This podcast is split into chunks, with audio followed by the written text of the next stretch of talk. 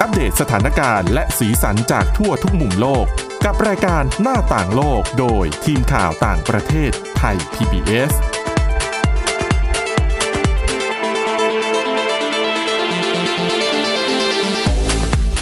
สวัสดีค่ะคุณผู้ฟังต้อนรับเข้าสู่รายการหน้าต่างโลกค่ะ รายการของเรานะคะก็จะนำเสนอทั้งเอ่อข่าวต่างประเทศที่เป็นข่าวสถานการณ์ แล้วก็สีสันจากทั่วทุกมุมโลกค่ะสำหรับวันนี้นะคะพบกับทีมข่าวต่างประเทศเช่นเคยค่ะ พบกับคุณทิพย์ตะวันธีรนัยพงษ์และดิฉันสวรักษ์จากวิวัฒนากุลค่ะ สวัสดีค่ะ ค่ะเอาละค่ะ วันนี้เรื่องราวที่จะนำมาเสนอนะคะ เดี๋ยวก็จะมีเรื่องเกี่ยวกับการเปลี่ยนแปลงการทำงานของบริษัท Microsoft นะคะ ที่เวลาเราเปิดเอ่อเครื่องขึ้นมาเนี่ย บางทีมันก็จะขึ้นหน้าที่เป็น MSN ขึ้นมาให้อัตโนมัติ มันก็จะแบบมีข่าวมีข้อมูลน่าสนใจนะคะ ก็มีข้อมูลว่าทางบริษัท Microsoft ค่ะ ก็เตรียมที่จะปลดพนักงานที่ทำหน้าที่ดูแลเกี่ยวกับเรื่องของข่าวที่อยู่ใน MSN แล้วเขาจะใช้ AI ให้เข้ามาทำหน้า คือ ที่ ป นี้ ก แท ติ น ก็จะเป็นคนในการเลือกข่าว ใช่เลือก ใช่ไหม ข่าวอาจจะต้องมีการปรับแต่งคำอะไรนิดหน่อยนะคะ ก็เดี๋ยวเราไปดูรายละเอียดกัน แล้วก็ไปดูที่ประเทศนิวซีแลนด์ค่ะ ทางกระทรวงศึกษาธิการประกาศว่า จะแจกผ้านามัยฟรีให้กับเด็กนักเรียน อืม นะคะ เพื่อเรียกว่ามันถือเป็นสิทธิขั้นพื้นฐานอย่างหนึ่งนะคะ ของผู้หญิงนะคะ แต่ว่าเรื่องแรกเนี่ยเดี๋ยวเราไปดูเรื่องของระบบติดตามตัวนะคะ ที่เกาหลีใต้ที่ได้รับเสียงชื่นชมนักหนาเลยว่า อืม มีประสิทธิภาพแล้วก็สามารถควบคุมการระบาดของโควิด -19 ได้ ใช่ไหมคะ ค เดี๋ยววันนี้คุณทิพวรรณจะมาเล่าว่า การทำงานมันเป็นยังไง ค่ะ ค่ะ คือเรื่องของเกาหลีใต้เนี่ย หลายคน ค่ะ ชื่นชมว่า คือถึงแม้ว่าจะเป็นประเทศ คือเป็นประเทศที่พบการแพร่ระบาด อืม ประเทศแรก ๆ เลยล่ะ แล้วสถานการณ์รุนแรงมาก ค่ะ แต่ว่ารัฐบาลก็สามารถควบคุม อืม เรื่องของการแพร่ระบาดได้ดี ค่ะ แล้วก็ปัจจุบันก็ยังไม่พบการแพร่ระบาดระลอกสองนะคะ อาจจะพบการระบาดแบบ เป็ เป็นน ก ก ลุ่ ลุ่ ม ม ก้ ก้ อ อนนใหญ่ ๆ ค่ะ บ้าง แต่ว่าหลายๆ คนชื่นชมนอกจากเรื่องของการตรวจเชื้อในประชาชนเป็นวงกว้างอะนะคะทำให้ทำให้รู้ผู้ติดเชื้อได้เร็ว แล้วก็ควบคุมได้เร็ว ค่ะ นั่นคือปัจจัยหนึ่งที่ทำให้ควบคุมสถานการณ์ได้ อีกปัจจัยหนึ่งที่ได้รับเสียงชื่นชมอย่างมากก็คือระบบติดตามโรค ค่ะ ต้องบอกว่าระบบของเกาหลีใต้เนี่ยเขาสามารถตรวจคือพอตรวจเสร็จรู้ว่าเขาเป็น อ่า ว่าคนเนี้ยเป็น ค่ะ แล้วก็สามารถติดตามคนคือติดตามโรคคือคนเนี้ยไปใกล้ชิดกับใคร เคยไปที่ไหนบ้าง อืมใน แล้ อ ว ดี ก็ ตที่ผ่านมา ใช่ใน ค่ะ ช่วงก่อนหน้านี้ แล้วก็เพื่อจะจำกัดวง ค่ะ ผู้ต้องสงสัยว่าอาจจะติดเชื้อ แล้วก็จะได้นำมาเข้ากระบวนการในการตรวจหาเชื้อต่อไปนะคะ ค่ะ ซึ่งระบบเนี้ยที่ได้รับการชื่นชมว่าเป็นการรับมือที่รวดเร็วเนี่ยค่ะเขาเป็นระบบที่ผสานเทคโนโลยีหลาย ๆ อย่างเข้าด้วยกัน อืม แน่นอนว่าก็ต้องมีการเก็บรวบรวมข้อมูลต่างๆ แล้วก็มีระบบการแชร์ข้อมูลนะนะคะ ค่ะ โดยเขาอาศัยข้อมูลจากโทรศัพท์มือถือเป็น GPS อะค่ะ อืมอืม อืมคือหลาย ๆ ประเทศมีระบบติดตามโรคเหมือนกัน แต่ว่า ค่ะ ไม่ได้เปิดใช้ GPS ค่ะ คือเขาจะบอกแค่ว่าเราดาวน์โหลดแอปพลิเคชันนี้มา อ่า เราอยู่ใกล้กัน ถ้า ค่ะ คนไหนติดเชื้อก็เด้งเตือน ม เพื่อให้เราอยู่ไกล ๆ ห่าง ๆ อะไรอย่าง อื นี้ ม ใช่ไหมคะ นั่นคือเป็นระบบที่ไม่มี GPS ค่ะ เป็นระบบแจ้งเตือนเฉย ๆ ซึ่งบางคนก็บอกว่าระบบแบบนั้นเนี่ยดีในกรณีของการที่ไม่ไปละเมิดความเป็นส่วนตัว ไม่ไปละเมิดเรื่องของข้อมูล ค่ะ ข่าวสารต่างๆอะนะคะ แต่ว่าเกาหลีใต้เนี่ยใช้ระบบที่หลาย ๆ คนวิพากษ์วิจารณ์ว่าละเมิดเกินไปหรือเปล่า เพราะว่ามี GPS มี GPS นั่นหมายความว่าถ้าสมมติคุณสวรักษ์ เออ คือเอางี้คุณสาวรักษ์เวลาใช้โทรศัพท์มือถือไปที่ไหนอย่างเงี้ย ค่ะ เปิด 4G เอาไว้ เปิดสัญญาณอินเทอร์เน็ตเอาไว้เนี่ย ค่ะ คือระบบเนี่ยเขาจะดึงข้อมูลมาได้เลยว่า ไปอยู่ไหน ไป ตอ ไหนมา ทำ บ้าง อะร นาน วล เท่าไหร่ออกไปไหนบ้าง คือจะรู้เลยอะค่ะ ค่ะ สามารถดึงข้อมูลมาได้เลยคือหนึ่งใช้ GPS สองใช้ข้อมูลการใช้บัตรเครดิต ค่ะ อืมก็คือไปที่ไหนรูดที่ไหนก็รู้อะนะคะ ใช้จ่ายอะไรบ้างรวมทั้งเอ่อภาพจากกล้องวงจรปิด ค่ะ ก็คือใช้ 3 ระบบนี้ร่วมกันนะนะคะ ระบบที่เราพูดถึงนี้มีชื่อว่าระบบสนับสนุนการสอบสวนโรคระบาดค่ะ เป็นระบบที่เกาหลีใต้เนี่ยเริ่มนำออกมาใช้เมื่อปลายเดือนมีนาคมที่ผ่านมา ค่ะ ระบบเนี้ยดีกว่าแบบเดิมยังไง คือแบบเดิมเนี่ยไม่ใช่ว่าเจ้าหน้าที่จะดึงข้อมูลมาไม่ได้นะ อืม คือก็ได้แหละ แต่ในเรื่องเขาจะมีอุปสรรคในเรื่องของการแชร์ข้อมูลระหว่างกัน ค่ะ แ แต่ดิฉันขอเรียกชื่อระบบสนับสนุนการสอบสวนโรคระบาดเนี้ยที่เป็นระบบใหม่เนี่ยนะคะว่า EISS ละกัน ค่ะ ระบบ EISS เนี่ยเขาบอกว่าจะเข้ามาช่วยในการลดอุปสรรค ในการแชร์ข้อมูลระหว่างเจ้าหน้าที่หน่วยงานต่างๆ ดังนั้นเนี่ยทำให้เจ้าหน้าที่ถึงแม้ว่าจะอยู่คนละหน่วยงาน ค่ะ สามารถดึงข้อมูลทั้งหมด ไม่ว่าจะเป็นเรื่องของบัตรเครดิต GPS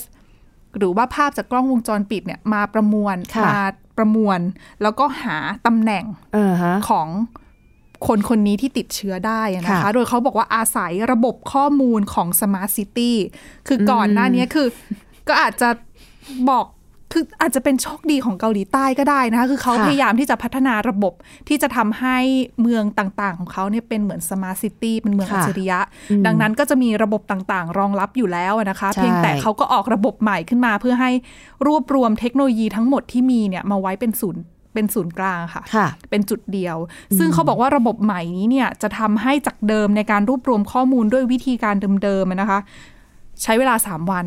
ค่ะ เหลือเพียงแค่ไม่ถึงหนึ่งชั่วโมงอะ อืม คือ ดิ ถ้า ฉันนึกว่าสามวันเหลือสามนาที ไม่ใช่ ไม่ถึงหนึ่งชั่วโมงนี่ก็เร็วมากนะคะ คือ ค่ะ หมายถึงว่าถ้าสมมุติว่าเราไปตรวจ เออ ปั๊บว่าเราติดเชื้อนะ ค่ะ ก็ติ ระบบ ด ก็ ตาม สามารถ ได้เลยไม่ถึงหนึ่ง ขึ้นมาได้เลย ชั่วโมงก็รู้แล้วนะคะว่า ค่ะ สิบวันที่แล้วเราประเราไปไหนมา อ่า เราใกล้ชิดกับใครบ้าง ค่ะ แล้วก็ไปติดตามกับคนนั้นอีกทีหนึ่งว่า อืม เอ่อ อืม คุณต้องสงสัยนะ คุณต้องมา ค่ะ รับการตรวจนะ ซึ่งอะหลายคนแน่นอนเป็นระบบแบบนี้กังวลว่าละเมิดสิทธิส่วนบุคคลหรือเปล่า ไปอยู่ๆดึงข้อมูลแบบนี้ของเขาออกมาใช้จะเป็นอะไร อ่าฮะ หรือเปล่าอะนะคะ ค่ะ ซึ่งทางเจ้าหน้าที่ของเกาหลีใต้เองเขายืนยันนะคะว่า ก่อนที่จะนำข้อมูลของ อ่าฮะ ประชาชนมาเนี่ย ค่ะ ได้มีการบอกแล้ว ว่าเราจะดึงข้อมูลของคุณมานะ เออ แต่ก็แค่นี้ไงแต่คือเขาไม่ได้บอกคือ ค่ะ คือเขาบอกว่าแค่บอกว่าจะดึงข้อมูลมาแต่เราในฐานะ เป็นผู้ติดเชื้อเราไม่มีทางปฏิเสธนะ เ คือทำได้แค่รับทราบอย่างเดียว ค่ะ ว่า อ๋อดึงข้อมูลไปนะอะไรเงี้ย อย่างนี้เนี่ยอนาคตเดี๋ยวมันจะต้องมีข่าวทำนองที่ว่า อาจจะแอบหนีไปกับใครหรือไปอยู่ในที่ที่แบบไม่น่าจะอยู่แล้ว อาจจะเป็นคู่รัก หลายค ส น ง ก็ สั ก ย ลัว หรือ นะคะ อะไรอย่างเงี้ยว่า แต่ระบบแบบเนี้ยก็ ค่ะ คือ คือทำให้เกาหลีใต้นอกจากจะสามารถตาม ติดตามผู้ต้องสงสัยว่าติดเชื้อได้แล้วเนี่ยยังสามารถจับตาดูคนที่แอบหนี เออ การกักตัวได้ด้วยนะ เพราะว่าก็เคยมี ค่ะ เคสที่กรณีที่ว่าเจอ ใช่ใช่ คนที่แอบหนี แล้วก็ ค่ะ นำตัวมาลงโทษมากักตัวต่อไปอะนะคะ ค่ะ ก็ก็ถือว่าเป็นระบบที่ประสบความสำเร็จ อ่า ทีเดียวละถ้าไม่มองในเรื่องของ การ ข้อ ละเมิด กังวลต่าง อืม ๆ ว่า สิทธิ จะ ส่วน ละ บุค เมิด ค หรื ล อเปล่านะคะ แต่เจ้าหน้าที่แล้วก็รัฐบาลเนี่ยเขาบอกว่า หลาย ๆ คนกลัวว่าข้อมูลมันจะถูกเอาไปเปิดเผยข้างนอกหรือ ใช่ เปล่า เกิดคนไม่หวังดีล่ะแอบเอาไปแบล็กเมย์ฉันรู้นะ วันนั้นน่ะเธอไปอยู่ตรงนี้ เธอไปกับคนนั่นใช่ไหม แล้วก็มาแบล็กเมย์ คือรัฐบาลเขายืนยันเขาว่าระบบการเข้า ค่ะ ถึงข้อมูลตรงเนี้ยฐานข้อมูลตรงเนี้ย อืม จำกัดนะ ให้แค่เฉพาะเจ้าหน้าที่ที่ทำหน้าที่ในการสอบสวนติดตามโรคเท่านั้นที่จะสามารถ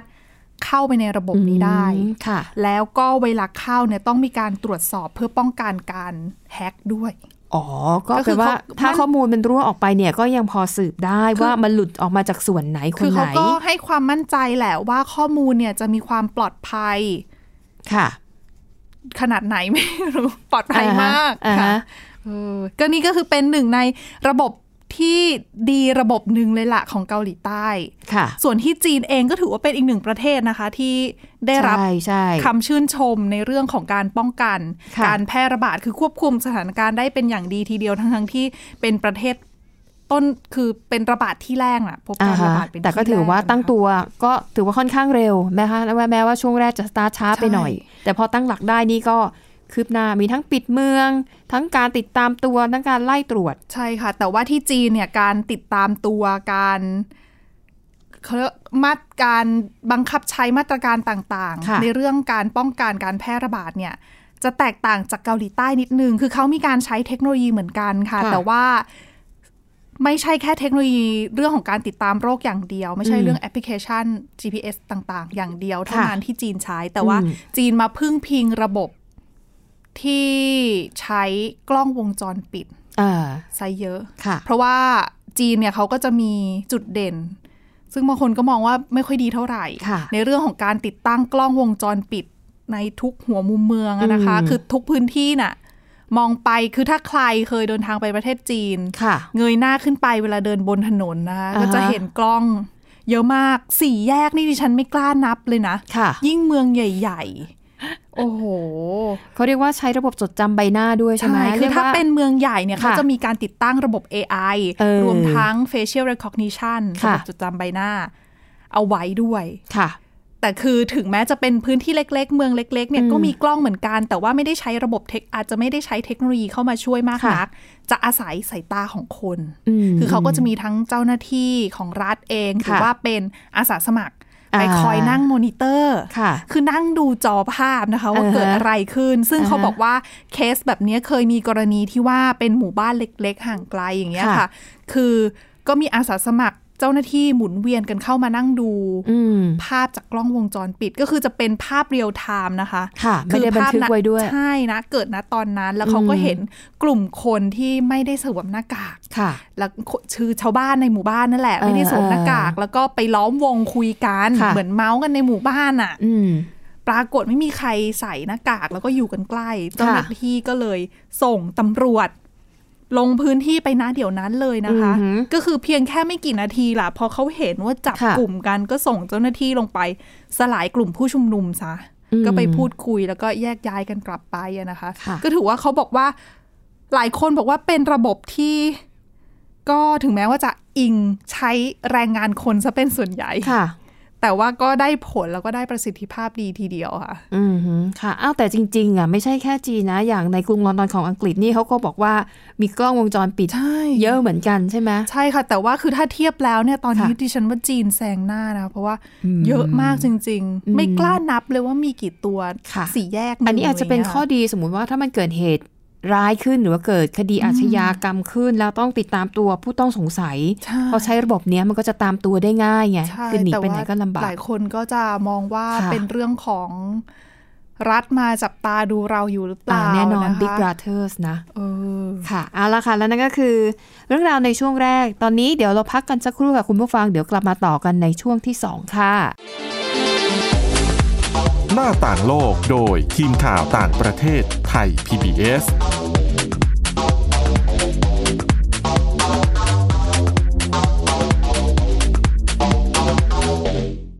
เพียงแค่มีสมาร์ทโฟน ก็ฟังได้ไทย PBS ดิจิทัล Radio สถานีวิทยุดิจิทัลจากไทย PBS เพิ่มช่องทางง่ายๆ ให้คุณได้ฟังรายการดีๆ ทั้งสดและย้อนหลัง ผ่านแอปพลิเคชันไทย PBS Radio หรือเวอร์ไบเว็บจอดไทยพีบีเอสเรดิโอคอมไทยพีบีเอสดิจิทัลเรดิโออินฟอร์ทนเมนต์ for all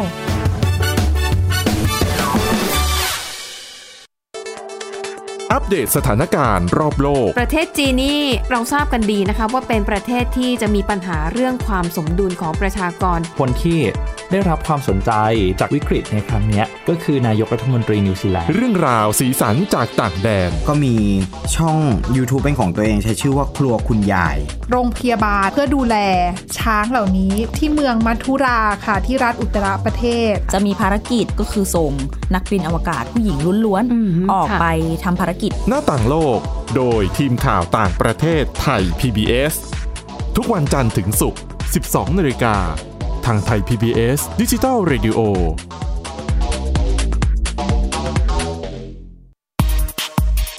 เพราะวิทยาศาสตร์อยู่รอบตัวเรา มีเรื่องราวให้ค้นหาอีกมากมาย เทคโนโลยีใหม่ ๆ เกิดขึ้นรวดเร็ว ทำให้เราต้องก้าวตามให้ทัน อัปเดตเรื่องราวทางวิทยาศาสตร์ เทคโนโลยี และนวัตกรรม ที่จะทำให้คุณทันโลก กับรายการ s c i e n t e c h ทุกวันจันทร์ถึงวันศุกร์ ทางไทย PBS Digital Radio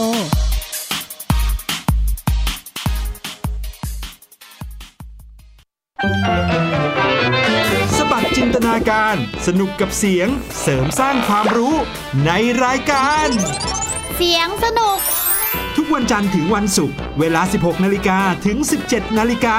ทางไทย PPS ดิจิตอล Radio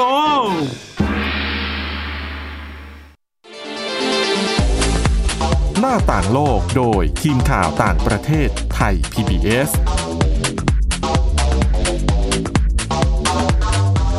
ค่ะคุณผู้ฟัง กลับมาต่อกันในช่วงที่ 2 นะคะอ่า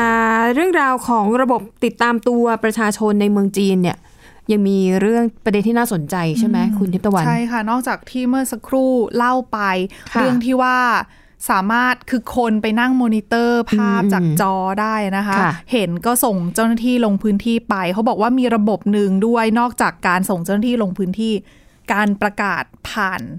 เครื่องเสียงลำโพงในหมู่บ้านอะ เสียงตามสาย เสียงตามสาย เอ ใช่ อเออ ก็ถือว่าเป็นการประยุกต์เอาเทคโนโลยีง่าย ๆ นะ ค่ะ ใกล้ ๆ ตัวที่มีอยู่แล้วเนี่ยแหละ อืม มา อืม เพื่อในใช้ในการป้องกันแล้วก็ควบคุมการแพร่ระบาดของโควิด -19 แล้วนอกจากนี้ค่ะ เขาบอกว่าหลาย ๆ พื้นที่เนี่ยที่มีการคือถ้าเป็นพื้นที่ที่มีผู้คนอาศัยอยู่อย่างหนาแน่น แล้วก็เป็นเมืองใหญ่ คืออย่างที่บอกไปว่าเจ้าหน้าที่จีนเขาก็จะมีการนำระบบ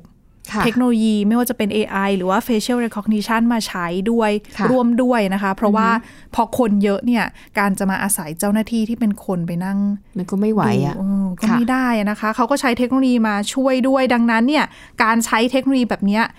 ทางเจ้าหน้าที่ของจีนเนี่ยเขาบอกว่าทำให้สามารถติดตามเส้นทางการเดินทาง ม ของผู้ที่เขาดูอะข้อ ค่ะ มูลนะคะ เออ ย้อนไปได้ถึง 90 วันนะคะ โอ้โห สามเดือนน่ะว่า ค่ะ ในช่วงสามเดือนก่อนที่จะมาพบว่าคุณติดเชื้อเนี่ย อืม คุณไปที่ไหนมาบ้าง ซึ่ง ค่ะ จริง ๆ ก็อาจจะเกินไปจากจากโควิด -19 นะคะ เพราะว่า ค่ะ ระยะฟักตัวโดยประมาณก็ ค่ะ 14 วันน่ะ อันนี้ไงเขาถึงหลายคนถึงมองว่า เอ๊ะ จริง ๆ แล้วเนี่ยไอ้การที่รัฐบาลจีนเอาระบบนี้มาใช้แล้วก็แบบเก็บข้อมูลไม่นานนั้ง90 วันเนี่ย จริงๆ มันอาจจะไม่ใช่แค่โควิดและ มันอาจจะเป็นความต้องการที่จะอ่าอาจจะหมายถึงเป็นการจับตัวหรือว่าติดตามดูความเคลื่อนไหวของฝ่ายตรงข้ามรัฐบาล นักเคลื่อนไหวอะไรแบบนี้รวมถึงชาวต่างชาติที่เข้าไปทำงานอาจจะจีนอาจจะกลัวว่ามันสายลับ อืม หรืออะไรแบบเนี้ยนะคะเอ อื อ มก็ถือว่าเป็น ก็ฟังเหตุผลแล้วก็เข้าใจได้นะ ว่าถ้าแค่โควิดทำไมต้องแหมอะไรขนาดนี้ แต่ว่าด้วยความที่ระบบเนี้ยเป็น ค่ะ ระบบที่ทำมาตั้งแต่ก่อนที่จะมีโควิดไง อืม คือไม่ใช่ว่าจีนติดตั้งกล้องวงจรปิด ใช้ระบบ facial recognition เพราะโควิด ค่ะ แต่เป็นเพราะว่าเขาทำแบบนี้ อยู่ เรื่องของความ แล้ว มั่นคง อืม เป็นประเด็นเรื่องของการเพิ่มความมั่นคงในประเทศ ค่ะ มีไว้อยู่แล้ว แล้วประจวบเหมาะว่าพอเกิดโควิดเนี่ยก็ อืม เอาเทคโนโลยีเดิมที่ตัวเองมีเนี่ยมา ค่ะ ช่วยเหลือในการติดตามโรคเท่านั้นเอง ใช่ค่ะ อ่ะ นี่ก็จะเป็นอีกอย่างหนึ่งที่สะท้อนเห็นว่า AI เนี่ยเข้ามามีบทบาทสำคัญมาก ๆ นะคะ แล้วมันก็ลามไปถึงหลาย ๆ อาชีพที่อาจจะต้องตกงาน เพราะว่าถูก AI แย่งงานนะคะ อย่างของบริษัท Microsoft ค่ะ เอ่อ Microsoft เนี่ยเขาก็จะมีคอนเทนต์หลากหลายช่องทาง หนึ่งในนั้นก็คือ เอ่อ เป็นเว็บไซต์ MSN ก็คือพอเปิดเข้ามาแล้วเนี่ย มันก็จะมีเป็นหมวดข่าว เป็นบทความข่าว เอ่อความงามความรู้สาระอะไรก็แล้วแต่นะคะ แต่ว่าล่าสุดค่ะ ก็มีรายงานนะคะว่าบริษัท Microsoft เนี่ย เตรียมปลดพนักงานในฝ่ายของกองบรรณาธิการข่าว Microsoft News และ MSN แล้วจะให้ AI เนี่ยเข้ามาทำหน้าที่แทนนะคะ เขาบอกว่าเอ่อ Microsoft เนี่ยจะปลดพนักงานแต่ว่าเป็นพนักงานสัญญาจ้าง ค่ะ นะคะ50 คนที่อยู่ในสหรัฐอเมริกา แล้วก็เดอะการ์เดียนก็คล้ายๆกันเออขออภัยเดอะการ์เดียนบอกว่าลูกจ้างของ Microsoft ที่อยู่ในอังกฤษอีก 27 คน ก็จะถูกปลด จริงๆ ก็ไม่ใช่คำว่าถูกปลดหรอก เพราะว่าพวกเนี้ยส่วนใหญ่เป็นสัญญาจ้างแล้วสัญญามันหมด อืม สัญญา ก็ หม ไม่ ด ต่อสัญญา แล้วไม่ต่อสัญญานะ แบบนี้เขาก็ต้องหาลู่ทางใหม่นะว่าจะยังไง ใช่นะคะ แล้วถามว่า AI จะทำหน้าที่แทนยังไง AI เนี่ยเขาจะทำหน้าที่คัดเลือกข่าวสาร เรียบเรียงเนื้อหา แล้วก็ปรับพาดหัวข่าวใหม่ แล้วก็ยังสามารถเพิ่มรูปภาพหรือว่าเป็นการสไลด์ภาพ ให้มันแบบปาดไปเร็วๆอะ่ะเพื่อดึงดูดให้ผู้คนเข้ามาอ่านมากขึ้นนะคะ ก็แสดงว่าหลังจากวันที่ 30 มิถุนายนเป็นต้นไป ลองสังเกตดูความเปลี่ยนแปลงที่เกิดขึ้นกับเอ่อส่วนที่เป็นข่าวของ MSN หรือว่า Microsoft ว่ามันเป็นยังไง ว่าหน้า คะ ตาจะปรับเปลี่ยนขนาดไหนอะนะคะ เพราะว่าเรื่องของการใช้คำจริงๆดิฉันว่ามันก็เป็นเรื่องที่ค่อนข้างละเอียดอ่อนเนาะเพราะคำบางคำมันดิ้นได้อะบางทีคำถ้ามันเปลี่ยนไปหรือว่า บางทีเราต้องอาศัยบริบทด้ว ใช่ ย อารมณ์ความรู้สึกณขณะที่เขียนข่าวนั้น ค่ะ ด้วยนะคะ ว่าว่าจริงๆแล้วเราควรเลือก เราควรเลือกใช้คำอะไร แบบไหน ในการ เออ อ อ ธิบายข่าวนั้นๆ ถูกต้องแล้วก็ไหนจะเรื่องของวัฒนธรรมธรรมเนียมในแต่ละประเทศ ค่ะ ที่ใช้คำก็ไม่เหมือนกันอีกอัน ดังนั้ นั้น น การใช้ AI ดิฉันว่าก็ ก็ท้าทายนะ อืม ต้องลองดูเผื่อเขาจะปรับอัลกอริทึมอะไรให้มันแบบดีขึ้นได้นะคะ ค่ะ เอ่อเขาบอกว่าจริง ๆ ในช่วงหลายเดือนที่ผ่านมา Microsoft ก็เริ่มแล้วนะ คือเริ่มให้ AI เข้ามาคัดเลือกคอนเทนต์ต่างๆ แล้วก็ให้คำแนะนำว่าควรจะเลือกใช้ภาพประกอบแบบไหนนะคะ ส่วนทีมบรรณาธิการที่ยังเป็นคนทำงานอยู่เนี่ย จะให้ดูแลเนื้อหาข่าวในส่วนที่เป็นข่าวที่มีความซับซ้อนนะคะ แล้วก็ที่เป็นข่าวเด่นนะคะ อันนั้นจะให้คนทำเข้าไปนะคะ ซึ่งทางบริษัท Microsoft เนี่ยก็ยืนยันว่า การเลิกจ้างเนี่ยไม่ได้เป็นผลที่เกิดจากการระบาดของโควิด -19 นะ แต่ว่ามันเป็นเหมือนกับการประเมินธุรกิจที่ต้องทำเป็นประจำอยู่แล้วว่าอันไหนเป็นส่วนที่จะปรับลดรายได้ไม่ได้ แล้วก็ยังคงประสิทธิภาพไว้นะคะ ถือว่าเป็นการเปลี่ยนแปลงตามคันลองที่ ค่ะ เกิดขึ้นไม่ได้มีโควิด คือ -19 จ เข้า ริง มา ๆก็ เกี่ย ต้อ ว งการที่จะปรับโครงสร้างของบริษัทให้มีประสิทธิภาพ ใช่ เยอะมากขึ้น ค่ะ แล้วก็อาศัยเทคโนโลยี ซึ่งก่อนหน้านี้ เข้า เรา มาแทน ก็พูดพูดกันถึงเรื่องนี้คือถึงแม้ว่าจะไม่มีโควิดเนี่ย ค่ะ เราก็พูดถึงเรื่องของเทคโนโลยีที่เข้ามา disrupt ใช่ หลายๆอาชีพกันอยู่ ใช่ แล้วนะคะ ค่ะ เพียงแต่ว่าโควิดก็อาจจะ อืม มาทำให้สถานการณ์ คือ ใช่ บีบบังคับเรา อย่างเอ่อปัญหาเรื่องของภาวะเศรษฐกิจก็ทำให้รายได้จากการโฆษณาลดลง อันนี้ก็ส่งผลด้วยนะคะ Microsoft เนี่ยเขาอยู่ในธุรกิจข่าวมานานถึง 25 ปีนะ ค่ะ แล้วก็ไอ้เจ้า MSN เนี่ยเปิดตัวมาตั้งแต่ปี 1995 โห กี่ปีอะนี่ 2020 25 ปี อืม แล้วก็ Microsoft News เนี่ยเขาเริ่มทำอย่างจริงจังก็คือ 2 ปีที่ผ่านมา เขาบอกว่ามีทีมบรรณาธิการมากกว่า 800 คน ประจำอยู่ในสำนักงานของ Microsoft 50 แห่งทั่วโลกเลยนะ ค่ะ ที่ต้องผลิตคอนเทนต์ในส่วนที่เป็นข่าวอะนะคะ อ่ะ อันนี้ก็บอกว่าเออแม้จะการนำ AI มาใช้ในวงการสื่อไม่ใช่เรื่องใหม่นะคะ แต่อย่างที่คุณทิตวันพูดไปแหละ ถึงความกังวลว่า แล้วจะรู้ได้ไงว่า AI จะสามารถเลือกใช้ถ้อยคำที่เหมาะสม นั่นสิคะ คือ นะคะ บางทีนะปัจจุบันเนี่ย เวลาเราแชท ะ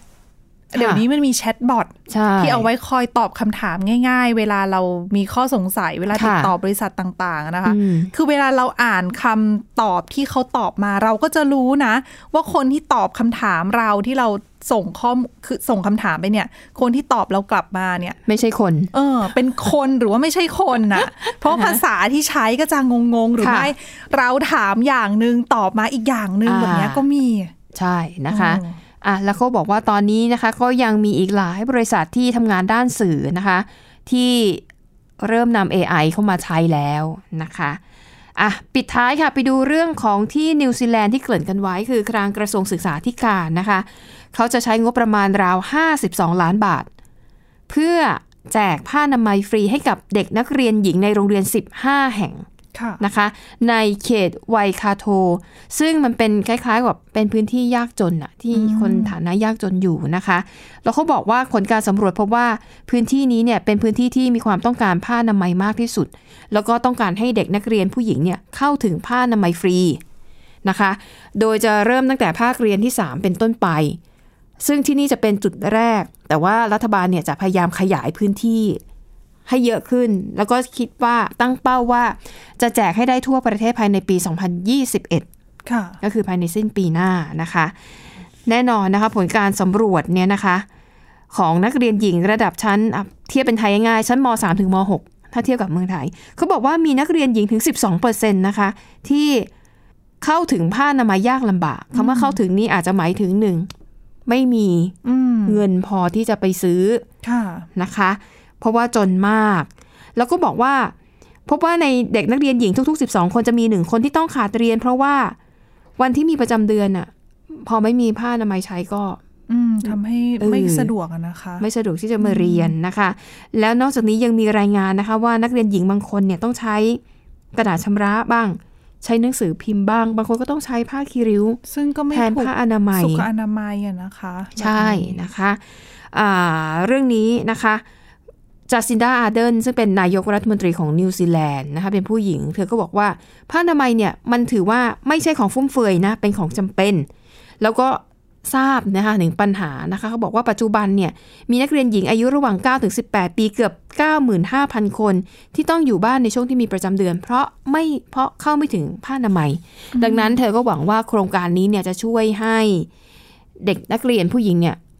สามารถใช้ชีวิตได้ยามได้เหมือนปกติ แม้ในยามที่มีประจำเดือนนะคะ บางทีเราก็ไม่ทันคิดนะ ใช่ เป็นเรื่อง เพราะเมืองไทยเราไม่เคยได้ยินปัญหานี้ไหม อืม ถูกไหม